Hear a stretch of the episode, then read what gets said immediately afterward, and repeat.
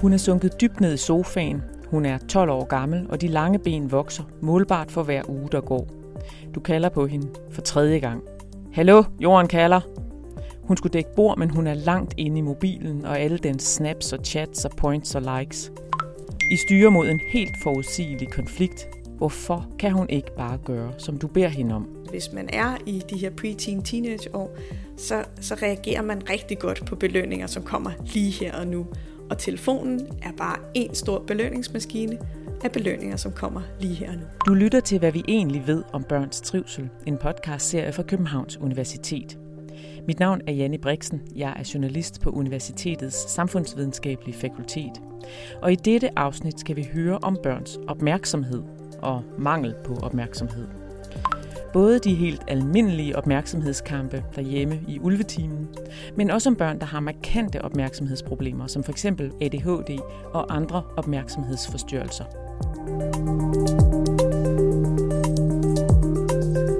Og så skal vi høre om den bitre kamp, der hele tiden foregår inde i hovedet på vores børn, og på os selv for den sags skyld, nemlig kampen om vores opmærksomhed.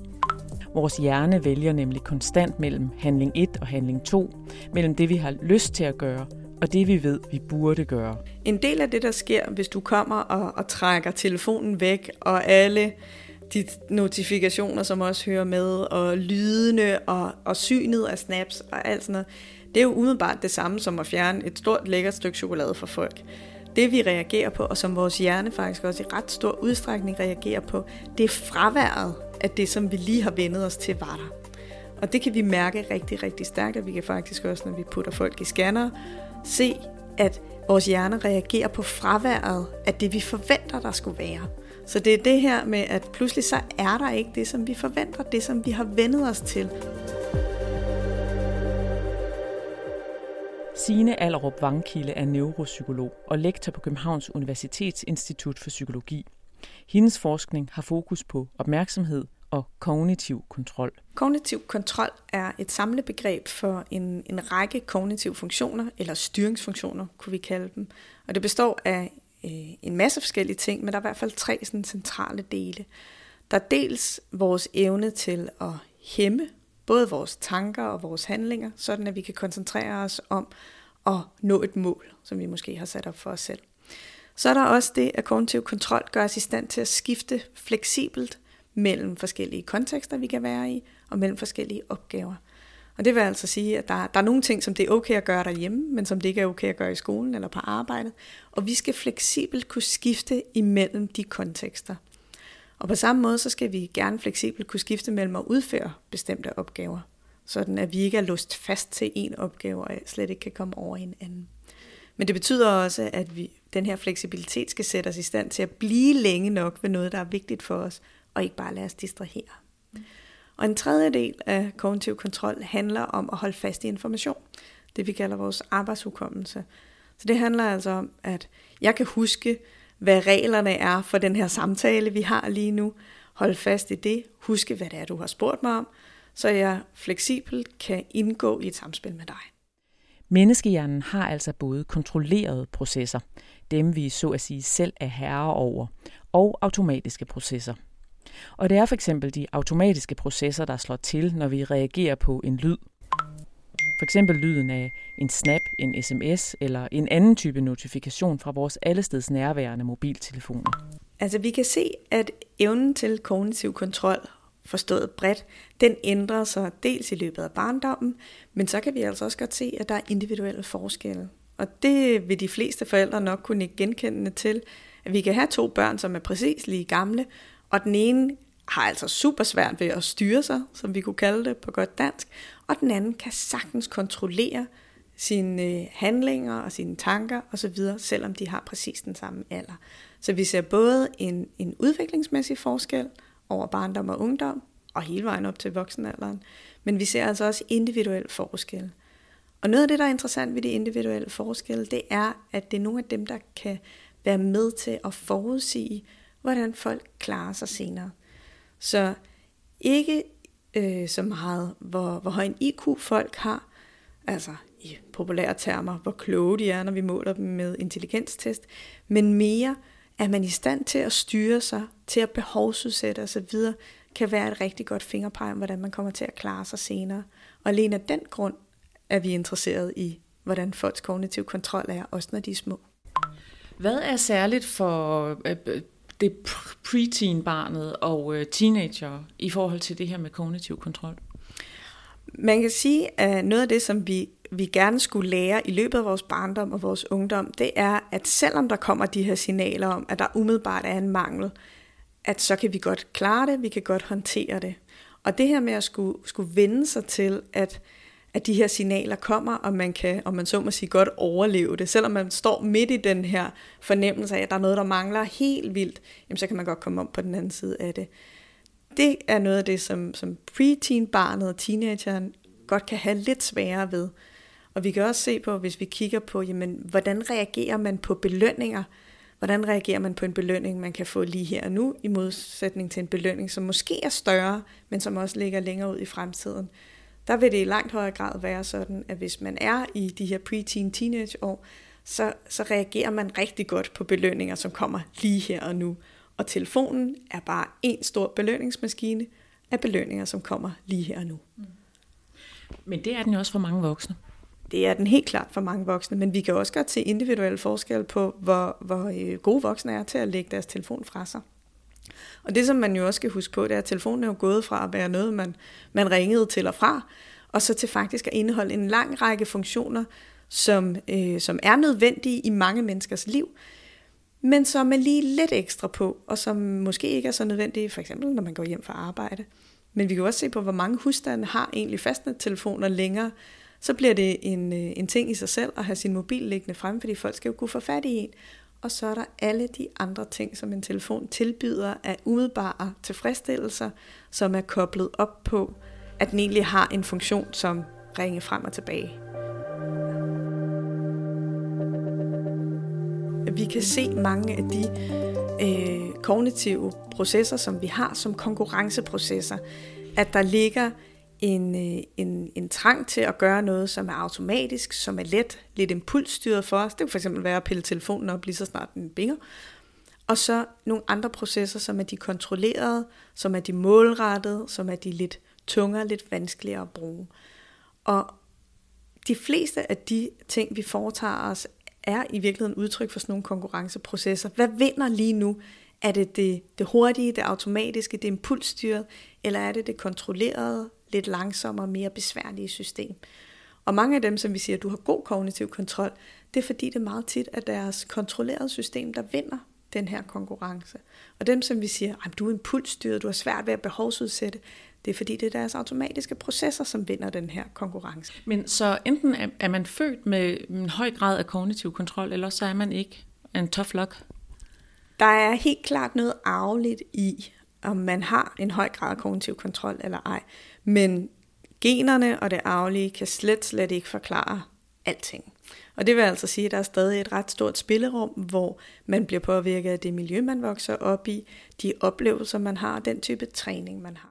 I en del af sine Vangkildes forskning har hun blandt andet undersøgt grupper af børn og unge med ADHD, Tourette, OCD og angst, og børn, der er i høj risiko for at udvikle skizofreni og bipolar lidelse, det man i gamle dage kaldte maniodepressiv lidelse. For at forstå disse lidelser og for at hjælpe de børn og unge, der har dem, må man forstå, hvordan vores opmærksomhed egentlig fungerer. Vores hjerne er helt klart øh, udviklet til at opfange distraktioner. Det skal vi bruge for at overleve. Der er rigtig meget god mening i, at vi lægger mærke til ting, som er usædvanlige, lyde, som er høje, ting, som ser flotte ud osv. Og det er en rigtig god idé, at vores hjerne er sat op til at opfange sådan nogle forskelle i, hvad forventer vi, der skal ske, og hvad sker der rent faktisk. Fordi hvis hjernen hele tiden skulle monitorere alt, hvad der skete, jamen det vil vi virkeligheden bruge lidt for mange kræfter på. Så det er en rigtig god idé, at hjernen er sat op til at lægge mærke til forskelle. Og forskellen i det tilfælde, øh, og det eksempel, som du giver, er jo forskellen på, at man hele tiden har mulighed for at få øh, opdateringer, og man kan høre telefonen, der biber, og den ser ud på en bestemt måde, og så er den ikke er der. Og det vil være oplevet som en relativt stor forskel, som man selvfølgelig reagerer på. Og der kan vi se, at det også er knyttet op på nogle af de øh, hjernesystemer, som, som vi forbinder med at have det godt. Så det her fravær, det er altså også bundet op på, at der kommer et signal i, øh, i nogle af de neurotransmittersystemer, som vi interesserer os for, når vi skal have det godt, øh, som sender et signal ud om, der er et eller andet, der er, der er galt her. Der er noget, der mangler. Og det føles meget stærkt. Og så er der altså ikke noget at sige til, at, at barnet reagerer på det. Og så kan vi nogle gange tænke, men det er da, det er da en, en reaktion, som er fuldstændig ude af proportioner. Men det er faktisk et biologisk signal, som kan være ret stærkt. Og man kan sige, meget af det, som øh, moderne øh, telefoner og apps og så videre kan tilbyde, det er lige præcis de ting, som trigger vores opmærksomhedssystem. Og derfor bliver det svært at lægge det fra sig igen, fordi der er altid noget, som ser flot og lækkert ud, og som lyser og lyder rigtigt. Så på den måde er der overhovedet ikke noget at sige til, at vi bliver tiltrukket af det. Men så hvis du sådan kan kigge helt ind i hjernen på hende, så ligger hun der med sin telefon, der er et eller andet, det pinger og binger, og der er likes og hvad ved jeg, alt muligt spændende på den der telefon. Ikke? Nye snaps hele tiden fra pigerne i klassen og sådan noget. Øhm, hvad er det så, der sker inde i hjernen på hende, når hun ligger med den, er optaget af den, og jeg kommer og siger, du skal dække bord? En del af det, der sker, hvis du kommer og, og trækker telefonen væk, og alle de notifikationer, som også hører med, og lydene, og, og synet af snaps, og alt sådan noget, det er jo umiddelbart det samme som at fjerne et stort lækkert stykke chokolade for folk. Det vi reagerer på, og som vores hjerne faktisk også i ret stor udstrækning reagerer på, det er fraværet af det, som vi lige har vendet os til, var der. Og det kan vi mærke rigtig, rigtig stærkt, og vi kan faktisk også, når vi putter folk i scanner, se, at vores hjerne reagerer på fraværet af det, vi forventer, der skulle være. Så det er det her med, at pludselig så er der ikke det, som vi forventer, det som vi har vendet os til. Og det kan vi igen sige, de fleste mennesker ved, hvor, hvor vanskeligt det kan være at lægge en dårlig vane fra sig igen. Og det er jo i virkeligheden det samme. Hjernen reagerer på ikke at kunne få lov til at få det, som den er vant til. Så det her fravær, det kan vi se både i adfærd, men vi kan faktisk også godt se det sådan rent neuralt i den måde, som hjernen reagerer på. Men hvad gør det ved os som mennesker, at vi, både børnene og de voksne, hele tiden har de her ting, som vi bliver distraheret af i langt højere grad end for um, 20-30 år siden? Noget af det, som vi kan se på rent psykologisk, det er, at øhm, en del af det, der trigger os ved for eksempel telefoner og det som, og, og sådan set også at være på internet, eller hvad det nu måtte være, det er det, at vi hele tiden kan få noget, som er lidt nyere og lidt mere spændende. Og det betyder faktisk, at vi skal lave en masse mentale skift. Og det er ikke gratis at lave mentale skift. Der er nogen, der siger, at jeg kan bare skifte til en ny opgave, så kan jeg gå ind i den.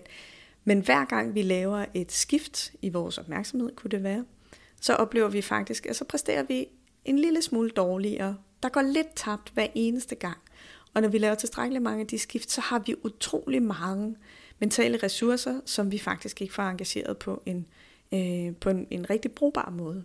Og det vil altså sige, at i et miljø, som har rigtig mange distraktorer, så vil folk egentlig have lidt færre mentale ressourcer til rådighed.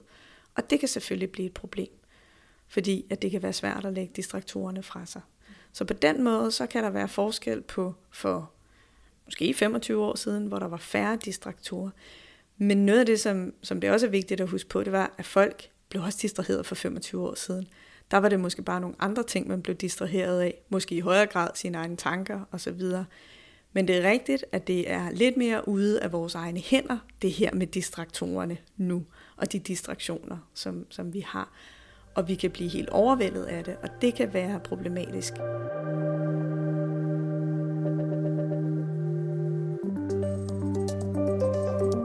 Så hvad sker der i hjernen på et barn, der lider af ADHD eller OCD?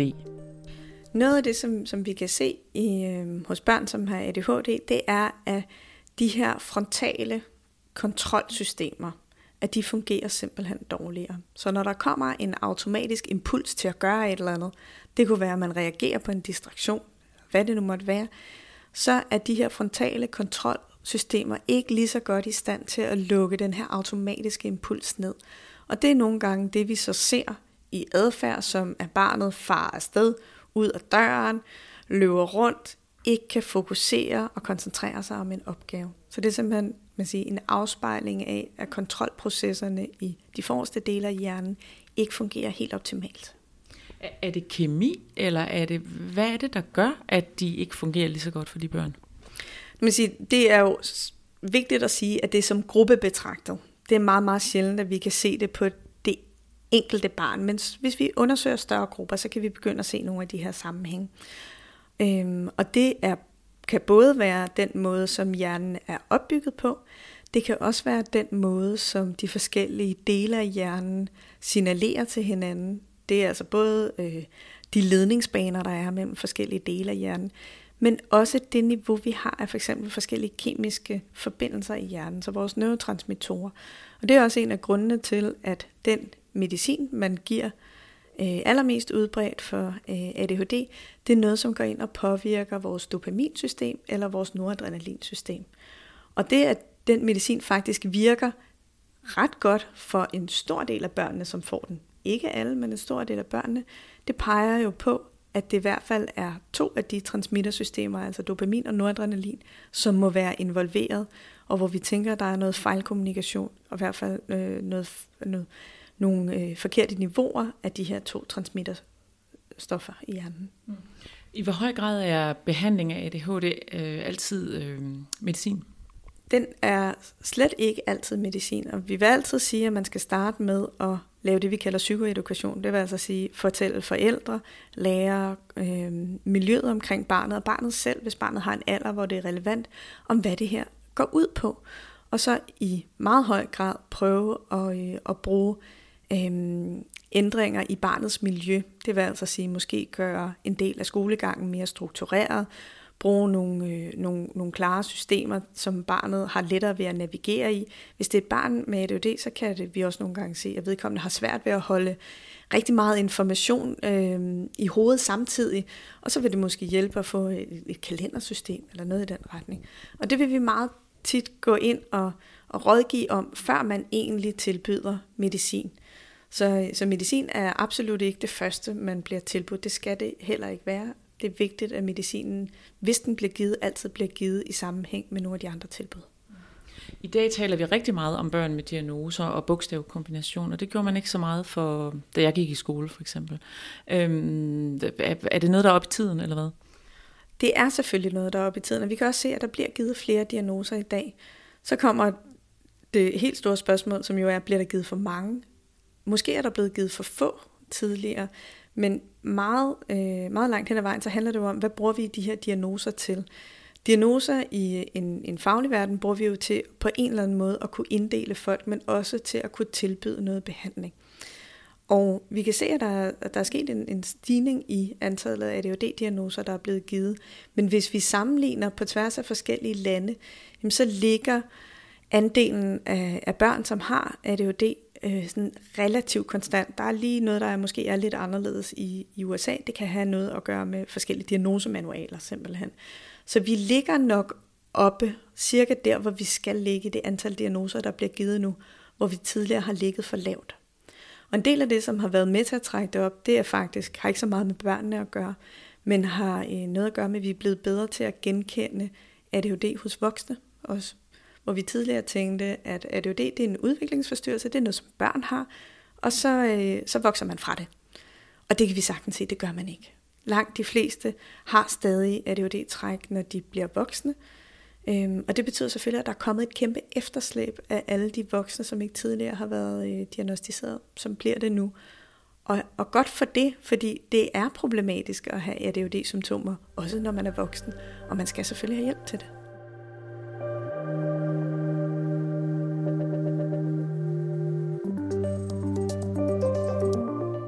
Hvorfor er det lige blevet det her område, du, er, du har kastet dig over som, som forsker?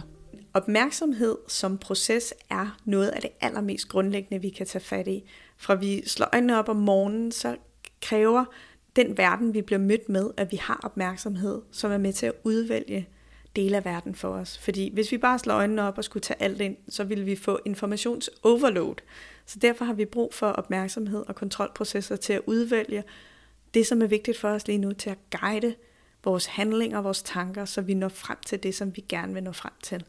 Og det er både interessant at se på, hvordan bryder det sammen, hvis man for eksempel har fået en diagnose, men også bare blive bedre til at forstå, hvorfor er der sådan en variation i den måde, som folk kan bruge deres kontrolprocesser og deres opmærksomhed på? Det holder nok aldrig op med at fascinere mig. Men hvad så med hende med mobilen derhjemme i sofaen? Hvad kan vi som forældre gøre for at få kontakt? Vi er nødt til at, øh, at få en diskussion af, hvad er det så, hvordan hjælper vi bedst vores børn og unge med at oparbejde en vis form for kognitiv kontrol. Så de lærer, hvordan man lægger noget fra sig, som er så umiddelbart tiltalende, som det for eksempel vil være at sidde med en telefon. Det er, det er et træningsspørgsmål langt hen ad vejen, og der er nogen, som har lettere ved det, og som gør det automatisk, og så kan man blive helt imponeret og tænke, gud, nej, var du dygtig som barn, når du faktisk kan det. Men de fleste børn synes, det er rigtig, rigtig svært, ligesom de fleste voksne synes. Og det er altså vores ansvar at give de børn og unge nogle værktøjer til bedre at kunne trække sig væk fra distraktionerne. Nu har jeg for eksempel haft en hel del med øh, elite sportsudøvere at gøre, som var børn, og de bliver simpelthen opdraget ind i at have et ret stort, øh, en ret stor kognitiv kontrol for at få det hele til at hænge sammen, høre efter, når de skal udføre det, de skal gøre på bestemte tidspunkter, og få alting til at spille omkring det. Og man kan selvfølgelig godt sige, at måske er der nogle af dem, der er særligt velegnet til at indgå i det her elitemiljø, men der er helt klart også noget træning og noget skoling i det. Så det er måske et meget godt øh, eksempel på der, hvor vi kan se, at der er et samspil mellem børn og unge, som i forvejen har en vis grad af kognitiv kontrol, men også et miljø, som fremelsker det. Som forældre vil man jo gerne have, at ens barn har meget høj kognitiv kontrol, er god til at styre sig, er god til at behovsudsætte, øh, kan koncentrere sig om sin lektie osv. Men øh, hvis man nu oplever, at det synes man egentlig ikke, at ens barn har i særlig høj grad, hvad kan man så gøre for at øh, støtte det? Man kan jo prøve at finde ud af, hvad er det for nogle situationer, hvor man synes, at den kognitive kontrol bryder sammen. Hvis vi taler om, at det kan være svært at få den 12-årige ud af sofaen og væk fra en telefon, jamen så er det måske noget andet, end at vedkommende ikke kan sidde over og koncentrere sig i skolen om et eller andet. Så lige i første gang prøve at få identificeret, hvad er det faktisk for nogle nedbrud af kognitiv kontrol, som barnet har. Fordi det har vi jo alle sammen. De fleste af os vil opleve det. Spørgsmålet er bare, om det er noget, som påvirker barnets hverdag og påvirker jeres samspil. Så inden man, øh, man, man tænker, at det er forfærdeligt, og ingen kognitiv kontrol er der der med dette mærkelige, mærkelige barn, skal man lige finde ud af, hvad er det egentlig for nogle situationer, det sker i, og er det noget, som er et problem.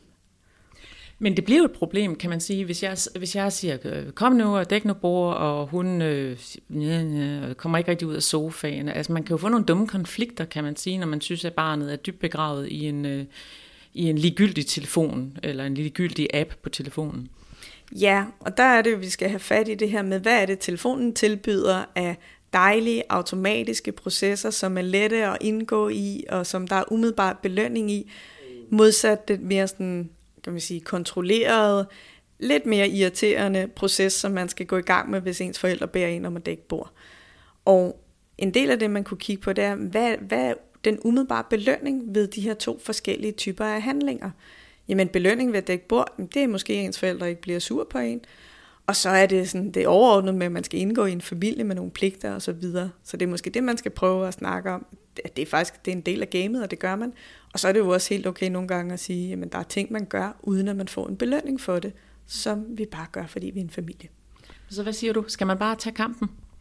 I lang de fleste tilfælde skal man nok tage kampen om at dække bord. Der, hvor vi måske skal interessere lidt mere for, om, øh, om man skal udfordre de automatiske processer, det er jo der, hvor øh, man kan sige, barnet måske bruger det til at slappe af. Fordi jeg tror, der er rigtig mange forældre, som kan have en vis, et, et græn af dårlig samvittighed over, og nu bruger barnet faktisk en telefon igen igen til at slappe af. Men måske lige gribe i egen barm, eller hvad man nu har, og sige, hvad er det faktisk for en funktion, den her telefon udfører? Igen, hvis man tager en tur med toget, så vil man kunne se voksne i alle aldre være dybt begravet i deres telefoner. Og så prøv at finde ud af, hvad er det faktisk for et behov, som det opfylder. Kan man sætte noget andet i stedet for? For der er jo også rigtig mange forældre, som godt kunne tænke sig, at deres børn frivilligt lagde telefonen, gik ned i haven og byggede et legehus. Det kunne være rigtig, rigtig dejligt. Men måske er der mange børn, som faktisk slet ikke er trænet i at opsøge nogle alternativer. Og så vil mit forslag da være at hjælpe barnet med at blive trænet i at opsøge de alternativer.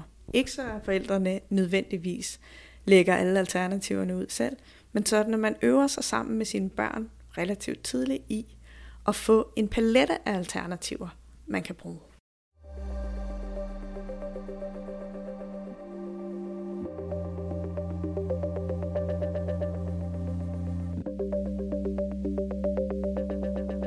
Hvad nu, hvis man selv synes, at man faktisk er lige lovlig impulsstyret, og øh, øh, lige lovlig ofte går i køleskabet, eller lige lovlig ofte kommer til at købe et eller andet på nettet, man ikke havde tænkt sig? Hvad kan man egentlig selv gøre?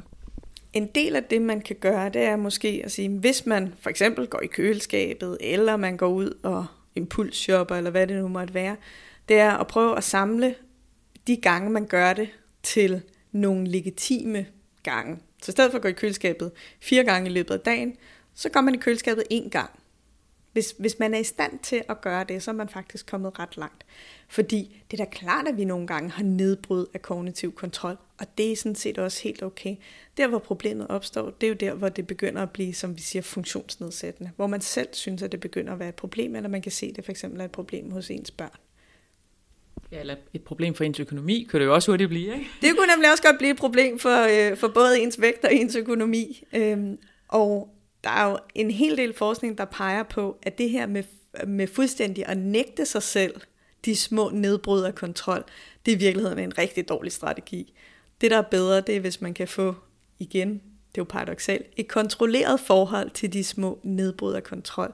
Så ja, det er okay en gang imellem at gå ud og købe et eller andet, eller en gang imellem at gå i køleskabet, men man skal have vendt det her impulsive, automatiske til at det er et aktivt valg, som man gør en gang imellem. Og jeg tror, at der er rigtig mange af os, som har stået ude og gloet ind i køleskabet, og fundet ud af, at det, det er en fuldstændig automatisk handling at gå hen til det køleskab. Det er en fuldstændig automatisk handling at tage telefonen op og tjekke. Jeg har overhovedet ikke brug for at gøre det, men det er blevet vanebaseret. Og det er det, som der er med en del af vores automatiske processer. De bliver til vaner, og vi ved alle sammen, hvor svært vi har ved at bryde vanerne. Når nu man ved alt det, du ved, hvad, hvordan forholder du dig selv til det, når du i din verden? Jamen, der er jo, øh, der er jo det gode ved at, øh, at, at være sådan, i psykologisk forskning, det er, at man ved en hel masse ting, men øh, vi kan alle sammen godt blive enige om, at vi er ikke altid super gode til at tage det med hjem og, og implementere det selv. Så jeg falder også i, jeg kommer også til at tjekke min telefon for meget. Men det, som jeg glædeligvis har fundet ud af, det er, hvis jeg engang imellem kommer til at glemme den, ja, så synes jeg måske, at det er ubehageligt at lige oh, det var ikke rigtigt det, jeg kunne tænke mig i den første halve time, men så glemmer jeg det igen. Og det er jo en del af det, som vi måske skal øve os på, det er at, at udholde det ubehag, der er. For når vi kommer om på den anden side af det, så var det ikke så slemt alligevel. Men der er rigtig mange af os, mig selv inklusiv, som aldrig når om på den anden side af den ubehagelige fornemmelse, inden at vi lige er nødt til at tjekke igen, eller lige gå i køleskabet igen. Fordi vi simpelthen ikke udsætter os selv for den, ja. den umiddelbare ubehagelighed. Det er jo noget af det samme, vi bruger, når vi laver eksponering i forbindelse med for eksempel angstlidelser. Jamen der holder vi folk i den her lidt ubehagelige situation, nogle gange rigtig ubehagelig tilstand, i lang tid nok til, at man mærker, at ubehaget falder igen.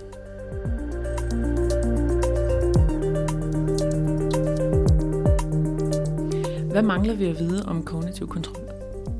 En del af det, som vi mangler at vide om kognitiv kontrol, det er, at vi øh, grundlæggende mangler det, vi kunne kalde procesmodeller. Altså modeller, som beskriver de specifikke processer, som går ind i øh, konkurrencen imellem det kontrollerede og det automatiske og impulsdrevne. Og det er noget af det, vi håber på at kunne arbejde med over de næste år med et nyt forskningsprojekt, hvor vi simpelthen skal helt ned og i detaljen karakterisere de processer, som styrer kontrol og styrer det impulsdrevne og samspillet imellem de her to. For kan vi bedre gøre det, for eksempel igennem matematiske modeller, hvor vi begynder at sætte tal på, hvor meget kontrol har man, hvor svært er det at undertrykke det, vi ikke skal gøre. Hvis vi kan begynde at, at, at få en, en bedre og mere detaljeret forståelse af det, så kan vi også i højere grad pege på, hvor den kognitive kontrol bryder ned, og i sidste ende måske også blive bedre til at behandle lige præcis det, som kan være så svært for børn og unge, som har nedbrud af kognitiv kontrol.